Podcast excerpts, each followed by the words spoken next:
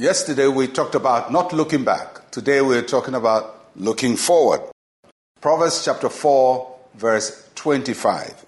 Let your eyes look straight ahead and your eyelids look right before you.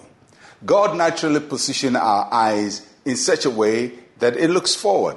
Uh, if it's going to look backwards, we have to physically turn our heads or our bodies. But the eye is designed to look forward. And I think it's an indication that God wants us to be forward looking in our lives. That doesn't mean that the past has no value for us. The past has some value. Uh, it's like the rear view mirror uh, of, of, a, of the driver. A driver looks through the rear view mirror, takes a glance so that they, they will avoid some mistakes uh, ahead of them. So once in a while, your past advises you in your future choices, but you don't keep your eyes on your past. You have to learn to keep your eyes on the future, on the present and the future, and what is coming at you. So God gives us new opportunities every day, and every day He opens a new door for us. And we have to always keep our eyes on what is coming ahead of us. Even if you were very good in the past, that's it, it's gone. You have to keep your eyes ahead of you. All right, so what kinds of things should we look forward to? Three things. First, look forward to God's unfailing grace.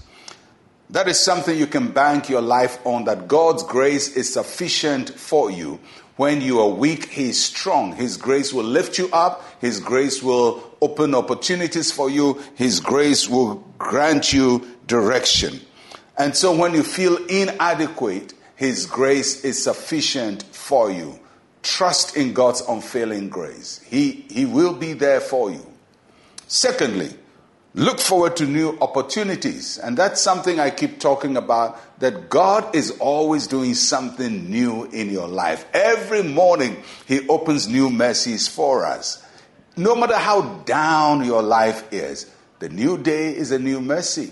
No matter how bad the previous day was, you probably went to bed with the bad news that you heard somebody called you and give you the most horrible news. But the next day is a new day. It's a new opportunity. And you have to look at the new days and the new opportunities in your life. Don't carry the weight of your past constantly with you wherever you go in your future.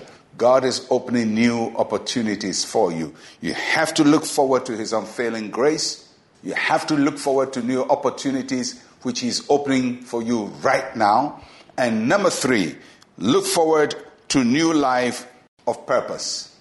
Many times we go through life and we, we make terrible mistakes. Everybody does it. It may not be that terrible, but everybody makes a mistake. And some people make very terrible mistakes that cost them so much, and so much is lost. And it looks, it would then look as if there's no purpose for you, life has no meaning, everything that you thought life was is gone.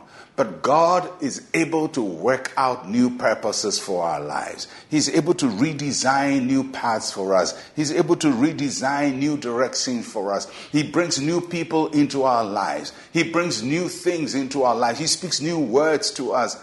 Don't ever, don't ever underestimate the strength of Jehovah God.